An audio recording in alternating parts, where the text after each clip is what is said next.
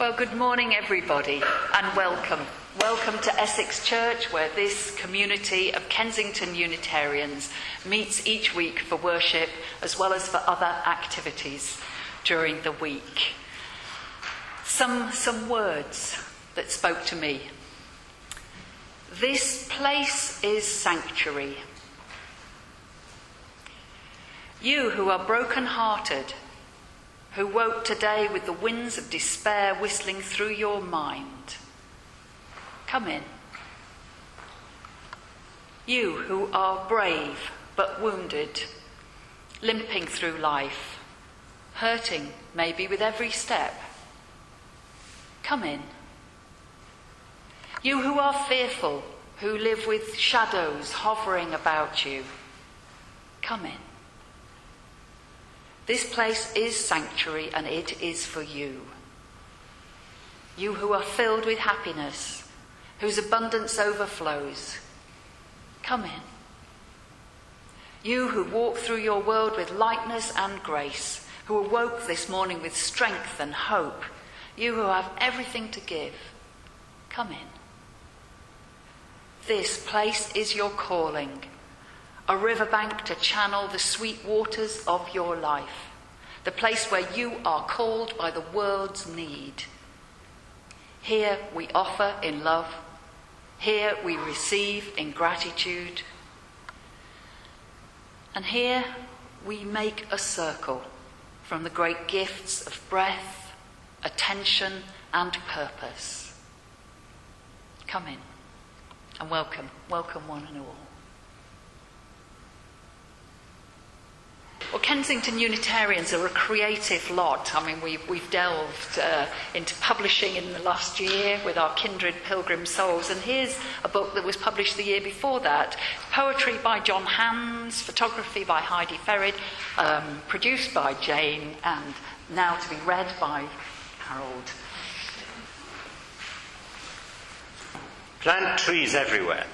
Plant them in copses, plant them in hedges Plant them at the side of roads, plant them on traffic islands, plant them on either side of forbidding walls, plant them on wasteland, plant them down avenues and at the end of streets, plant them where trains used to run, along suburban roads, plant them in gardens and public places in need of shade and protection, plant them in parched stream beds, plant them among bulldozed debris.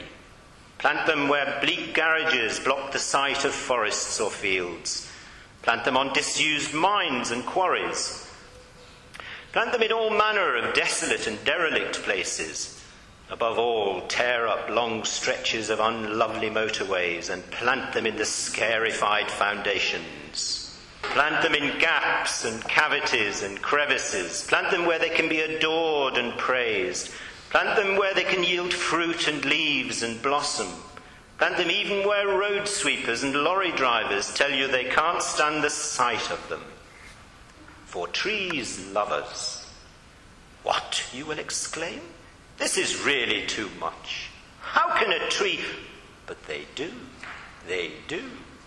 Trees, like kindly sentinels, watch out for us when we come in late at night they whisper and murmur consoling words at each other, and to us, if we will only listen to them. And they nod and sway, and sometimes ruffle up their trailing skirts when the wind blows lustily through them. And they even laugh and cry sometimes, and creak in pain like aging citizens. And they rustle and trance sometimes in hectic profusion of thrumming boughs and nearly hysterical undergrowth. Yes, trees have their own rare tongues, which we can construe if we watch patiently and listen. Yet sometimes, with scarcely a tremor, they stand motionless, unruffled, totally regarding us. Yes trees love us, and even forgive us for our depredations, and even tolerate dismal stretches of brick and tarmac or cobble and concrete, and twist their way through blocks of discarded masonry. But do not neglect them. Do not ignore them. when they somehow manage to appear in spite of all obstacles, of little sunlight, infrequent rain, and squeezed and narrow spaces, and plant them, plant them, in spite of all opposition and mean discouragement, in spite of everything which would be said to deter you, in spite of all the arguments about car access, urban growth, and the need for golf courses. Trees, so lovers, plant them, plant them, plant them everywhere.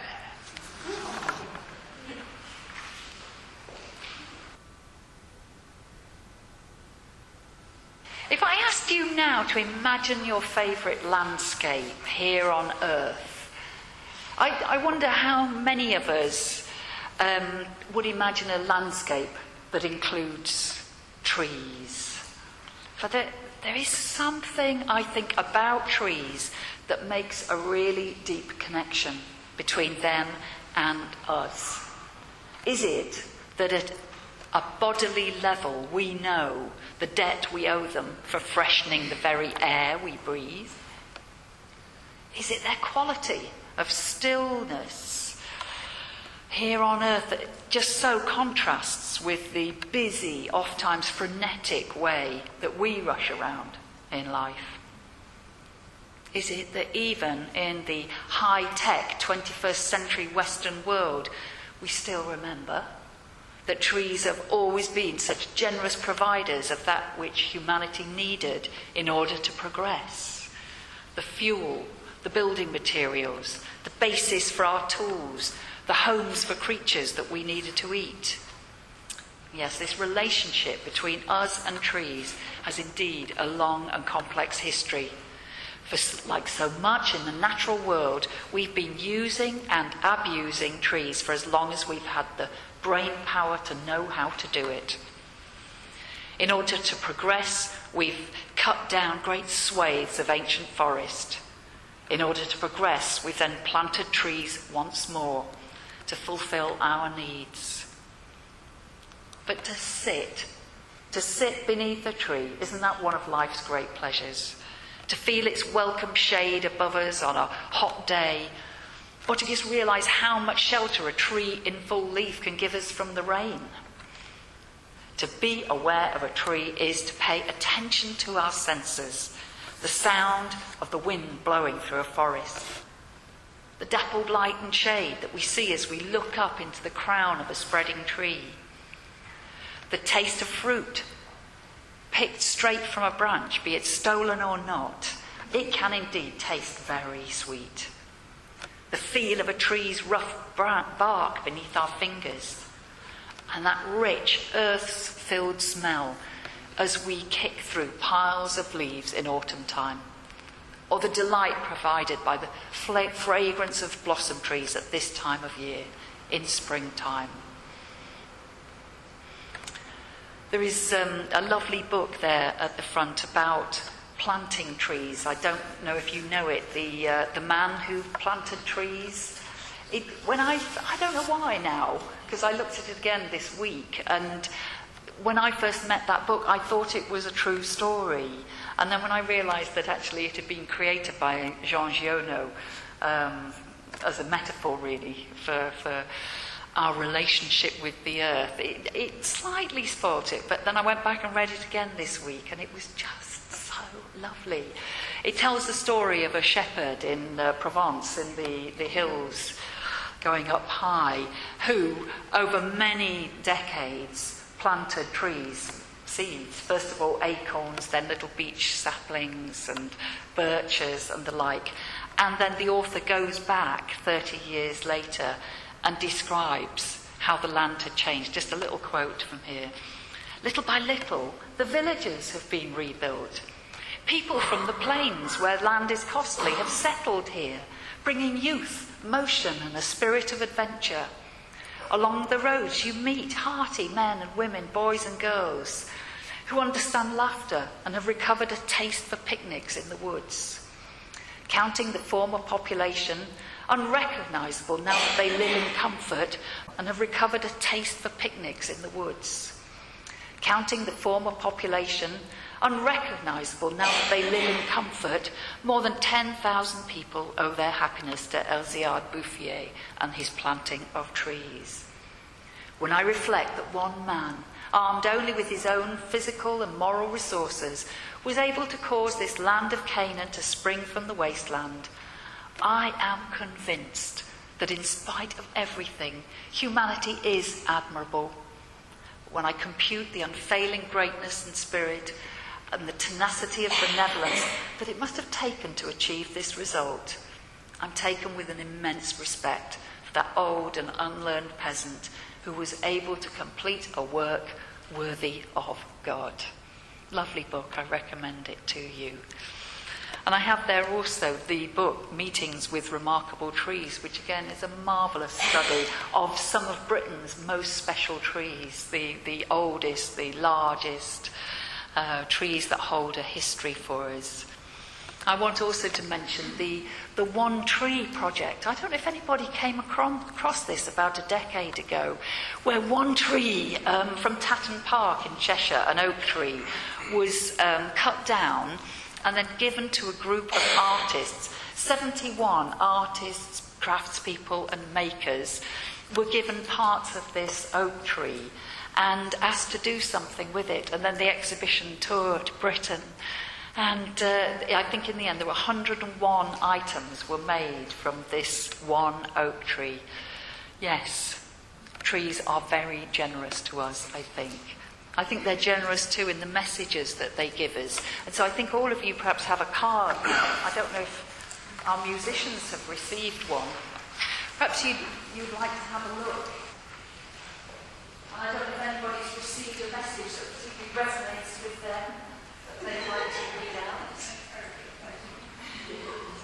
I have, I have um, a classic line from Shakespeare, and this our life, exempt from public haunt, finds tongues in trees, books in the running brooks, sermons in stones, and good in everything. William Shakespeare. Anybody else like to read out what they have? I'd rather actually tell you that uh, I went uh, this week to um, a place called Little Moreton Hall, which is in Cheshire. And it's um, a timbered Tudor house. And it's just beautiful because it really is like that.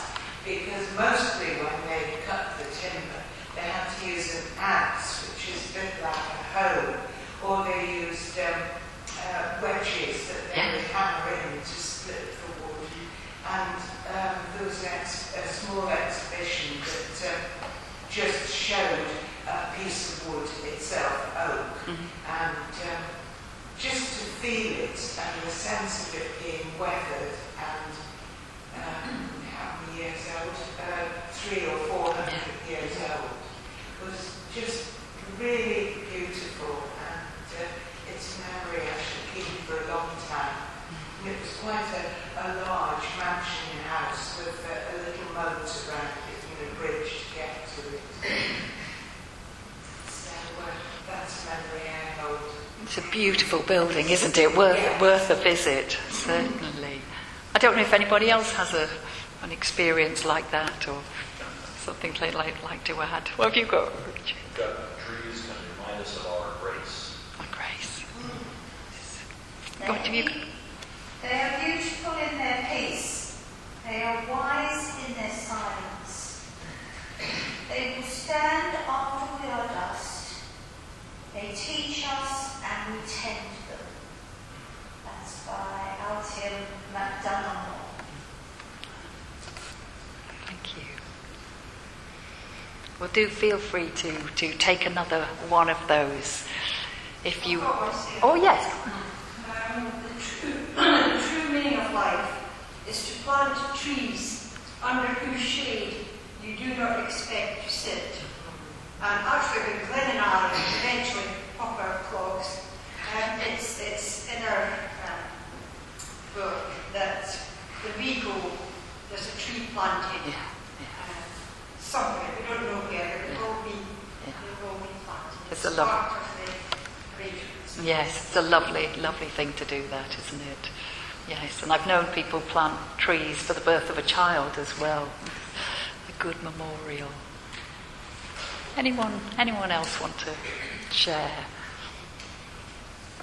There is always music amongst the trees in the garden, but our hearts must be very quiet. I've spent this week reading about trees, paying attention to trees, and when I try to sum up their messages for me, they really do come down to some very simple reminders to do just that. Pay attention more to all that is around me, to beauty and simplicity and grace.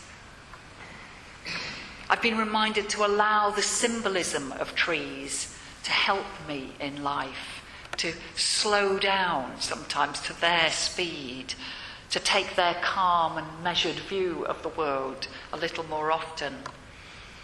I've been reminded to, to pay attention to the miracle of life, the very miracle of life that has us be here at all.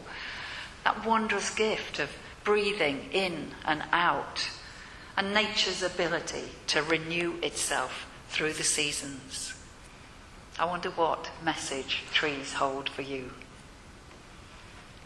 Amen.